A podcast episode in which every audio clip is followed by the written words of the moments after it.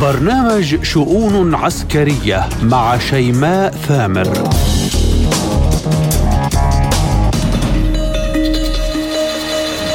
مرحبا بكم. إياك أعني واسمعي يا جارة. رسائل واضحة وصريحة يرسلها الرئيس فلاديمير بوتين من سان بطرسبورغ.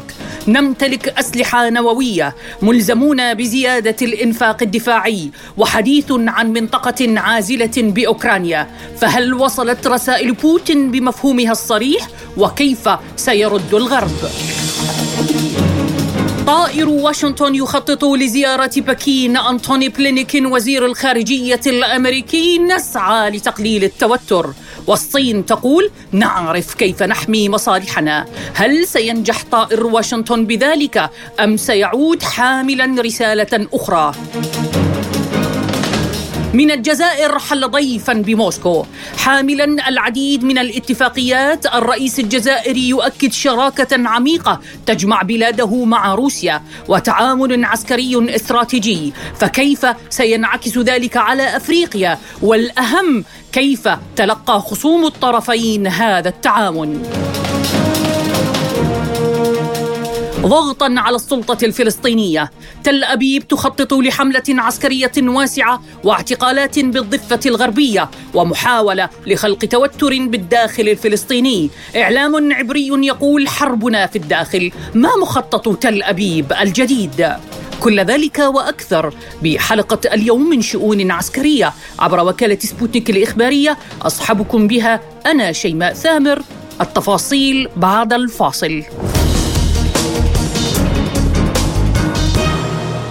خلال الجلسة العامة لمنتدى سان بطرسبورغ الاقتصادي الدولي وبحضور رؤساء الدول وكبار الدبلوماسيين والاقتصاديين تصريحات للرئيس الروسي فلاديمير بوتين كان أكثرها تصب بخصوص المشهد الميداني للعملية العسكرية الخاصة بأوكرانيا. ومن بينها روسيا تمتلك أسلحة نووية أكثر من الناتو والغرب يطالبنا بتقليل تلك الأسلحة إلا أن هذا لن يحدث. وموسكو ملزمة بزيادة الإنفاق الدفاعي لضمان ضمان أمنها. وأكد أن بلاده يمكنها نظريا استخدام الأسلحة النووية في حالة وجود تهديد لسلامة أراضيها. بما يخص نشر الأسلحة النووية في بيلاروسيا أكد الرئيس الروسي أنه سيتم أيضا نشر المزيد من القوات في الأشهر المقبلة وهذا باتفاق بين البلدين. وكشف أنه إذا استمر نظام كييف بقصف الأراضي الروسية فإنه سيتوجب تشكيل منطقة عازلة على الأراضي الأوكرانية. فهل وصلت رسائل بوتين للخصوم بشكلها الواضح وكيف ستنعكس الصورة بالميدان. للحديث عن هذا الموضوع استقبل معي من مصر عبر الهاتف الخبير العسكري اللواء أركان حرب الدكتور سمير فرج. مرحبا بكم سيادة اللواء بشؤون عسكرية وشكرا على تلبية الدعوة. بداية رسائل كثيرة موجهة من الرئيس الروسي فلاديمير بوتين آه، نحو الغرب وأمريكا تحديدا. عسكريا كيف قرأتم الخطاب الروسي فيما يخص الأسلحة النووية وكيف تقيمون المشهد بعد بدء الهجوم المضاد؟ خاصة أن الرئيس الروسي تحدث عن أن الهدف من هذا الهجوم هو استنزاف موسكو عسكريا. آه، بالنسبة للرسائل التي قدمها الرئيس بوتين للغرب أعتقد إنه قدم الرسالة الواضحة أن إحنا مستعدين للتفاوض وأعتقد إنها كانت رسالة آه، جيدة آه، جدا. آه، لأنه يبحث للسلام حتى لو كان استمر في العمليات. آه، وطبعا هو آه، نقول هاجم الرئيس سلازينكي وقال إنه من أسوأ اليهود اللي قابلهم في حياته يعني. طبعا بالنسبة للأسلحة النووية نقول إن الأسلحة النووية طبعا لن يتم استخدام سلاح نووي بالكامل ولكن الاحتمال هو استخدام الأسلحة النووية التكتيكية. ونشر روسيا في الأسلحة النووية التكتيكية في بيلاروسيا هو عملية ردع للغرب إن إحنا قادرين مش من روسيا بس ولكن من بيلاروسيا إن إحنا نستخدم آه هذا السلاح. والسلاح النووي التكتيكي طبعا ده هتبقى آخر ورقة في إيد روسيا كما صرح الرئيس بوتين أن استخدام السلاح النووي التكتيكي يتم إذا تعرضت آه آه روسيا للتهديد داخل أراضيها. وعشان كده الرئيس الأمريكي لما أمر بان دعم أوكرانيا بالطائرات الاف 16 قال إنها لا تستخدم داخل روسيا. بالنسبة للهجوم المضاد الأوكراني فأنا أعتقد تماما أن الروس خلال فترة الشتاء قاموا بإنشاء خطوط دفاعية سليمة وإحنا طبعا في مصر بنستخدم التكتيكات الروسيه فأنا أعرف ان خلال أربع أشهر الشتاء الروس عملوا خطوط دفاعية بالعمق مواقع التحويليه مواقع تكميلية مرابط مدفعية. فبالتالي أنا لا أرى إن هيحصل أي نجاح مؤثر في الهجوم المضاد الأوكراني لشدة الدفاعات الأوكرانية وتنظيمها. الحاجة الثانية أن هناك سيطرة جوية لروسيا في المنطقة عشان انجح أي هجوم مضاد لازم يكون أنا عندي سيطرة جوية. وأعتقد الوثائق اللي اتسربت من الكونجرس قالت الكلام ده قالت إن لن يكون هناك نجاح أوكراني في الهجوم المضاد. وإن لو حصل نجاحات خفيفة زي دلوقتي كلها كيلو وكيلومترات مش هي دي النجاح بتاع الهجوم مضاد. فللأسف هتبقى حظها أو موقفها سيء على القوات الأوكرانية من ناحية روحها المعنوية ومن ناحية إنه هيضع أوكرانيا في موقف سيء إذا حصل أي مباحثات سياسية.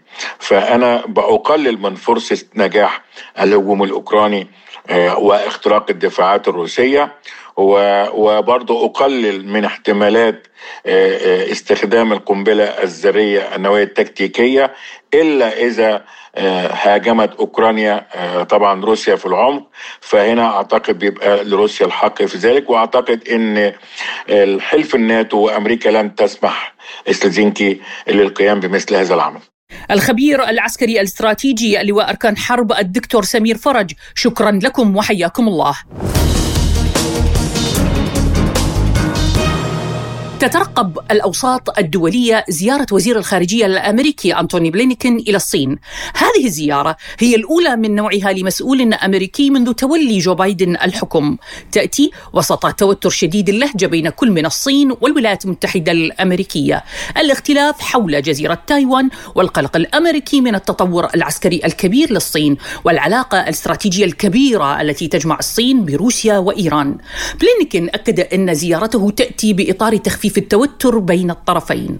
أما الصين من جانبها أكدت أنها تعرف كيف تحمي مصالحها.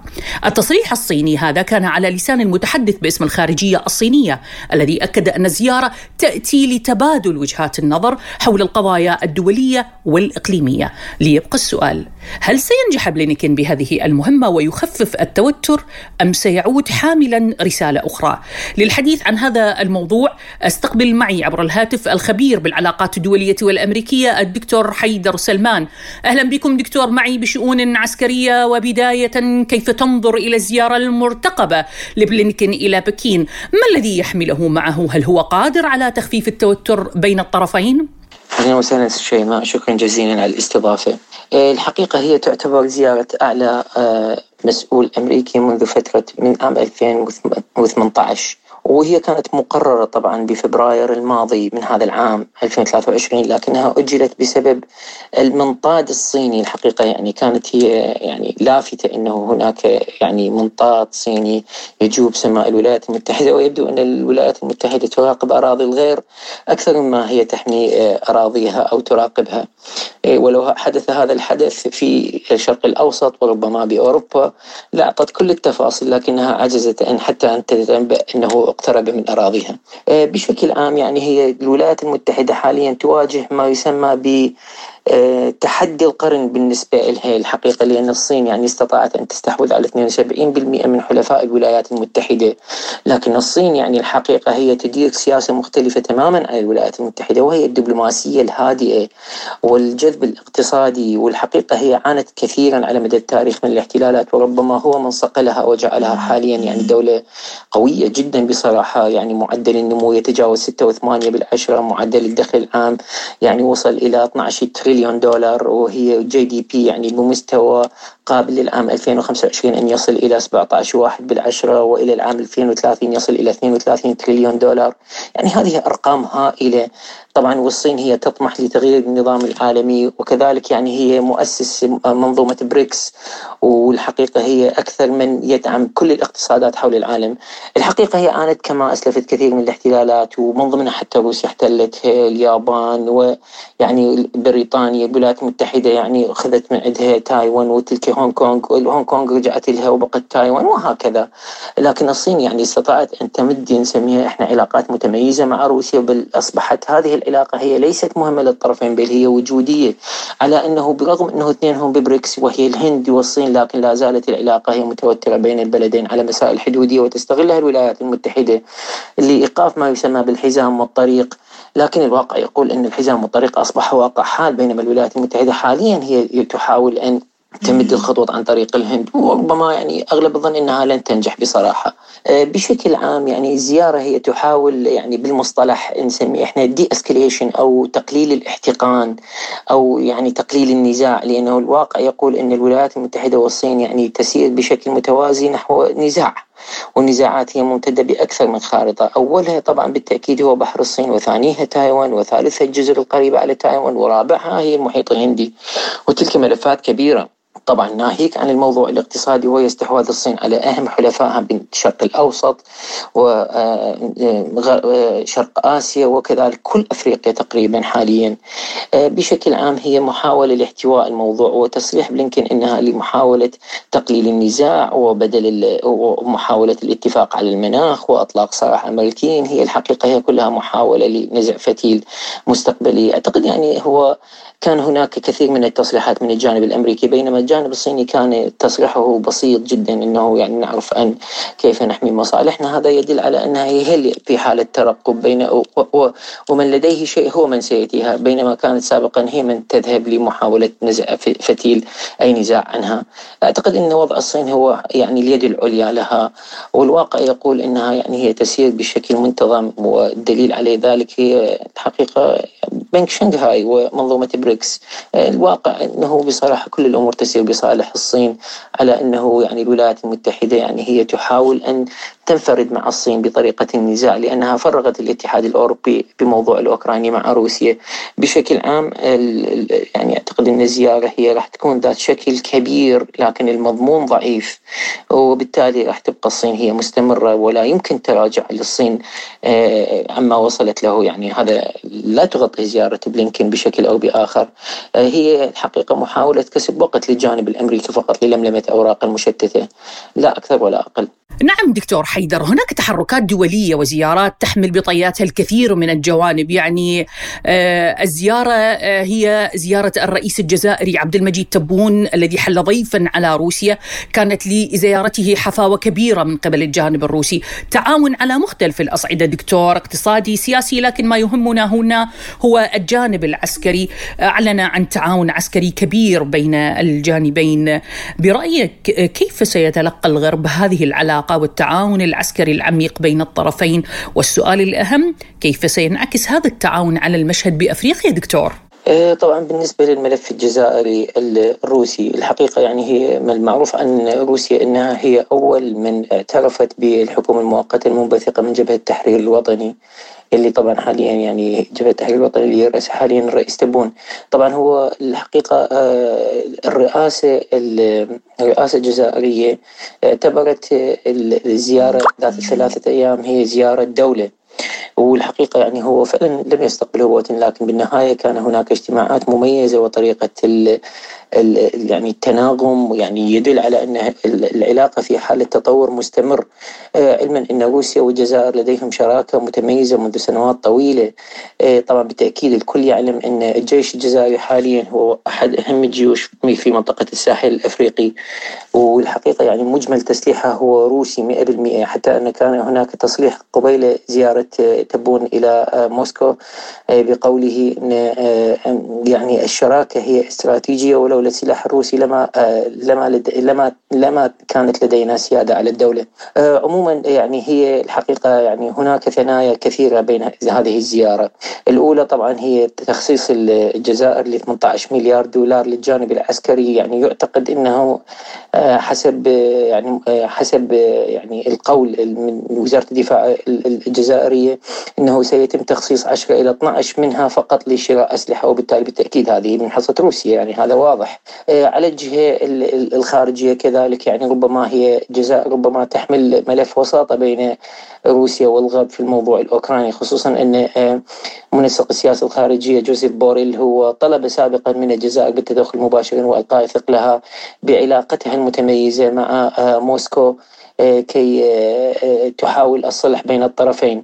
لكن لنكن أكثر واضحين. الجهة الغربية وتحديدا الاتحاد الأوروبي هو يعني بحالة نسميها إحنا يعني هناك حالة تطرف بالعلاقة بين يعني يعتبرها نقيض لأن هو يتجه للغريم الجزائري تقريبا المغرب يعني تحديدا. وهو يشكل يعني بصراحة ند قوي بالنسبة للجزائر في منطقة الساحل الأفريقي. وبالتالي يعني أعتقد أن هذا الملف يعني ربما يعني شكليا لكن بالنهاية هي يعني الحقيقة الرباط تتجه نحو موسكو وتقوية علاقتها حتى ولو كانت على حساب وساطة دولية في من ناحية أوكرانيا. طبعا بالتأكيد يعني بالسياسة الخارجية الجزائر تطورت كثيرا. يعني لمن لا يعلم أنه خلال الفترة الأخيرة يعني تم انتخابها عضو غير دائم بأغلبية في في مجلس الأمن الدولي وهذا تطور كبير بالنسبة للسياسة الخارجية للدولة التي استقلت من عام 1962 يعني بالتأكيد يعني تم توقيع اتفاقيات سياسية أخرى وكذلك اقتصادية بقيمة وصلت إلى 3 مليار دولار. في الجانب الزراعي والجانب الاقتصادي الآخر وتوليد الأسلحة السلع عفوا. لكن لا ننسى أن اتجاه الرباط نحو موسكو هو أكبر من ذلك بالملف الخارجي. وتحديدا يعني تراكض الرباط نحو بريكس واعتمادها على علاقتها مع موسكو بشكل متميز للانخراط. لكن هناك متطلبات بالتأكيد الكل يعلم أنه يجب أن يكون مجمل الناتج المحلي هو 200 مليار دولار سنويا ومستوى التنمية هي 5% وهو ما لا يتحقق الحقيقة في الجزائر. أما على المستوى الداخلي طبعا هي الحقيقة هناك استقرار وهذا الاستقرار يجي من قوة يعني أتى من قوة الدولة تحديدا نتيجة نوعية السلاح الروسي وطريقة استخدامه. والحقيقة هناك تفوق جزائري كبير واستقرار داخلي يعني قل نظيره منذ فترة يعني أقل شيء 15 سنة بصراحة. آه كذلك يعني الحقيقة يعني جعلها يعني قوى مستواها أمام علاقتها مع المغرب المتوترة كثيرا خصوصا في ملف الصحراء الغربية. وكذلك إذا تلاحظ يعني إذا تلاحظين مسألة العلاقة مع الغرب المتوتره كثيرا هو ما يدفعها كثيرا نحو موسكو. ومن جهة أخرى بالتأكيد هي طبعا اعتماد الغاز الجزائري كبديل جزئيا طبعا بالتأكيد عن الغاز الروسي فهو بذلك الاتحاد الأوروبي يحمل النقيضين اللي هي طبعا العلاقة المتوترة والحاجة للجزائر بأن واحد. الواقع يعني إنه كل الظروف هي تدفع الرباط نحو التراكم نحو موسكو. أما من جهة موسكو فهذا يعني بالتأكيد هذا حليف قوي في منطقة الساحل الأفريقي. وطبعا بالمناسبة موسكو يعني غير معنية بالنزاع مع المغرب لأنها تحمل العلاقة الجيدة مع الطرفين ولكن الواقع يقول إنها تحمل العلاقة مع الرباط يعني ربما أكثر من أي دولة عربية أخرى. وأعتقد أنه لمن يتذكر هي كانت في مجلس الأمن وكذلك في مجلس المجلس الدولي للأمم المتحدة. هي كانت كل أصواتها لصالح موسكو. لكل القرارات التي كانت ضد موسكو هي يعني صوتت بالضد منها. بشكل عام يعني زيارة أعتقد إنه راح تكون هي زيارة اقتصادية عسكرية سياسية. وهذا طبعا راح يعزز موقف موسكو بكثير من الحلفاء على إنه راح يعزز موقف الرباط في منطقتها اقليميا كما أسلفت. وكذلك داخليا على نوعية التسليح وطريقة الاقتصاد وإدارته. شكرا جزيلا. الخبير بالعلاقات الدولية والأمريكية الدكتور حيدر سلمان كنت معي ضيفا كريما. شكرا لكم وحياكم الله.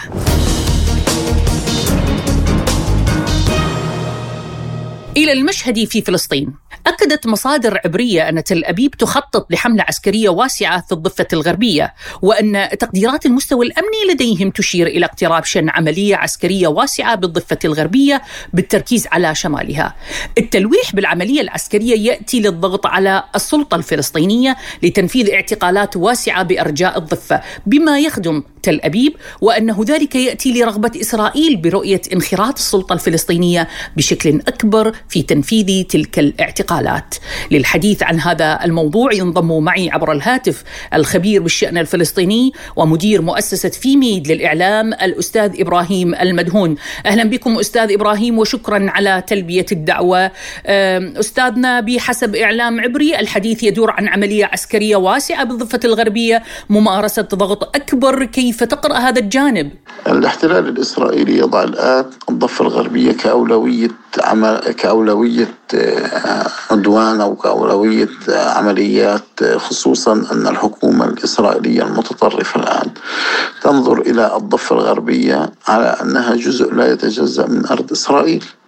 ولا تعترف بقرارات المجتمع الدولي و242 الذي ينص على انسحاب الاحتلال الإسرائيلي من الأراضي المحتلة عام 1967 ولهذا حتى هذه الرؤية تخالف آه، آه، سياسة أكبر حلفاء الاحتلال الإسرائيلي وهو الولايات المتحدة الأمريكية. وإن كان الآن آه، أمريكا لم تعد تهتم بالقضية الفلسطينية ولا بالشأن الفلسطيني وتراجع دورها في المنطقة لكن الاحتلال يريد أن يستغل ذلك بالعمل على شن عدوان واسع على الضفة الغربية وترحيل أكثر من ثلاثة مليون فلسطيني ولا يريد فقط أن آه، هو أصلا موجود الاحتلال الإسرائيلي على موجود الآن على في الضفة الغربية لكن هو يريد أن يغير معالمها. هناك ثلاثة مليون فلسطيني على أرض على أرض الضفة الغربية. الاحتلال الإسرائيلي يجد أن مجرد وجودهم هو إعاقة لمشروعه الإحلالي. مشكلة العدو الإسرائيلي أنه مشروع إحلالي وليس فقط مشروع إحتلالي أيضا. يعني ليس فقط يريد أن يحتل ويسيطر لأنه الآن هو مسيطر على الضفة الغربية وعلى كل جزء من الضفة الغربية. ولكن هو يريد أن يعمل عملية إحلال يطرد الفلسطينيين كما طردهم في 48 ويقوم باستخدام مستوطنين. وترى هذه الحكومة أن أرض الضفة هي أرض ميعاد وأرض دينية ويجب استعادتها ويجب السيطرة عليها. آه، ولهذا يرفض الاحتلال أي مفاوضات وأي تفاهمات ويعمل دائما على توسعة نطاق آه، نفوذه وتوسعة عمليات الاستيطان. الآن هناك آلاف آه، الوحدات السكنية الاستيطانية يتم الشروع بتنفيذها.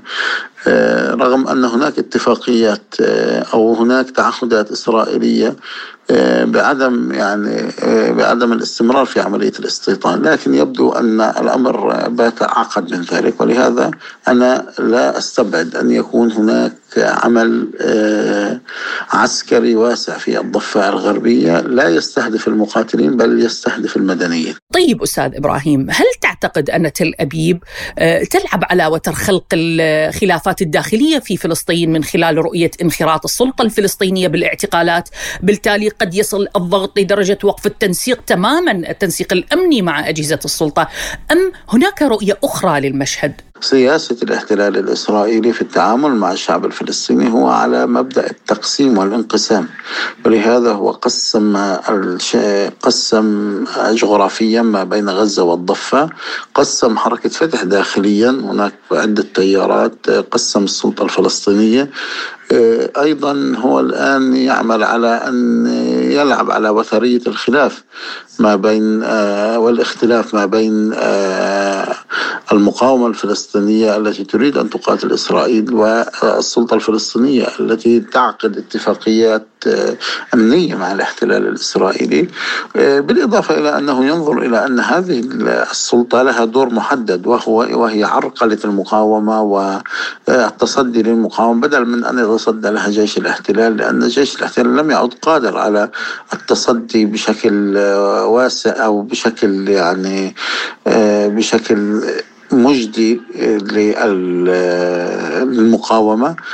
كما نعرف أن بدأت المقاومة في الداخل في عام 1987 في انتفاضة استمرت سبع سنوات أنهك فيها الجيش الإسرائيلي وتم بعد ذلك في عام 1993 توقيع اتفاقية أوسلو التي جاءت على إثر انتفاضه الانتفاضة الأولى آه، هذه القوات السلطة وكان لها محدودية أمنية وكان علي على الاحتلال الإسرائيلي أن ينتقل إلى المرحلة الثانية من الاتفاقية وتأسيس دولة فلسطينية أو إقامة دولة فلسطينية ولكنه لم يفي بوعده مما دفع الرئيس الراحل ياسر عرفات إلى إشراك السلطة الفلسطينية في الانتفاضه في انتفاضة الألفين. آه، واستمرت انتفاضة الألفين 2000 سبع سنوات إلى أن جاء الرئيس محمود عباس وعقد اتفاقيات أمنية شديدة وحدث الانقسام ما بين الضفة وغزة.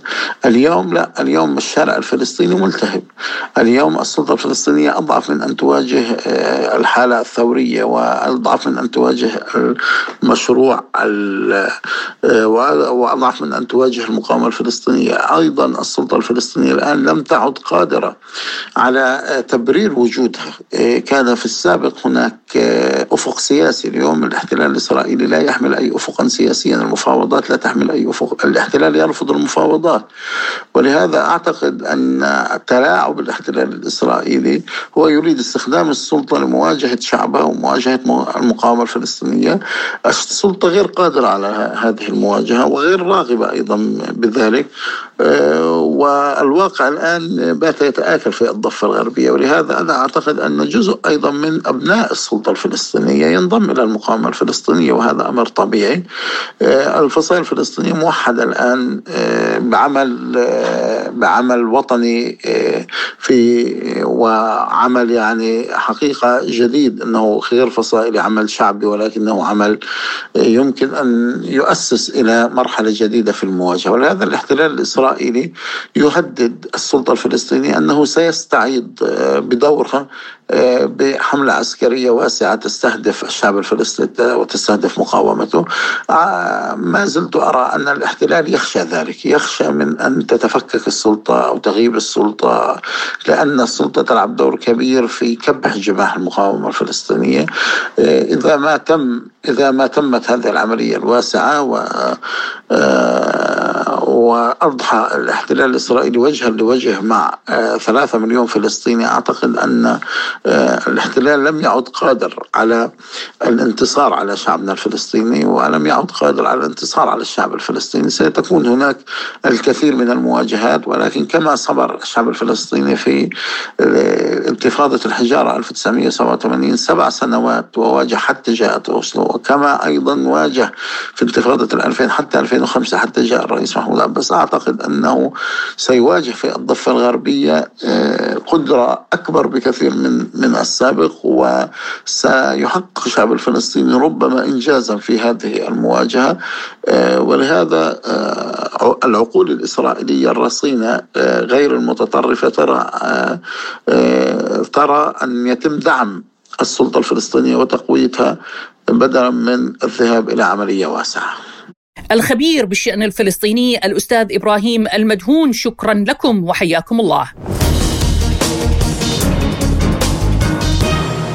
إلى هنا. أصل وإياكم مستمعينا الكرام لختام حلقة شؤون عسكرية. رافقتكم بها من وراء الميكروفون بإعدادها وتقديمها الدكتور شيماء ثامر. شكري لضيوفي كل من الخبير العسكري اللواء أركان حرب الدكتور سمير فرج الخبير بالعلاقات الدولية والأمريكية الدكتور حيدر سلمان والخبير بالشأن الفلسطيني مدير مؤسسة فيميد للإعلام الأستاذ إبراهيم المدهون. للمزيد زوروا موقعنا الإلكتروني arabicsputnik.ae دمتم بأمان الله. الله وحفظه.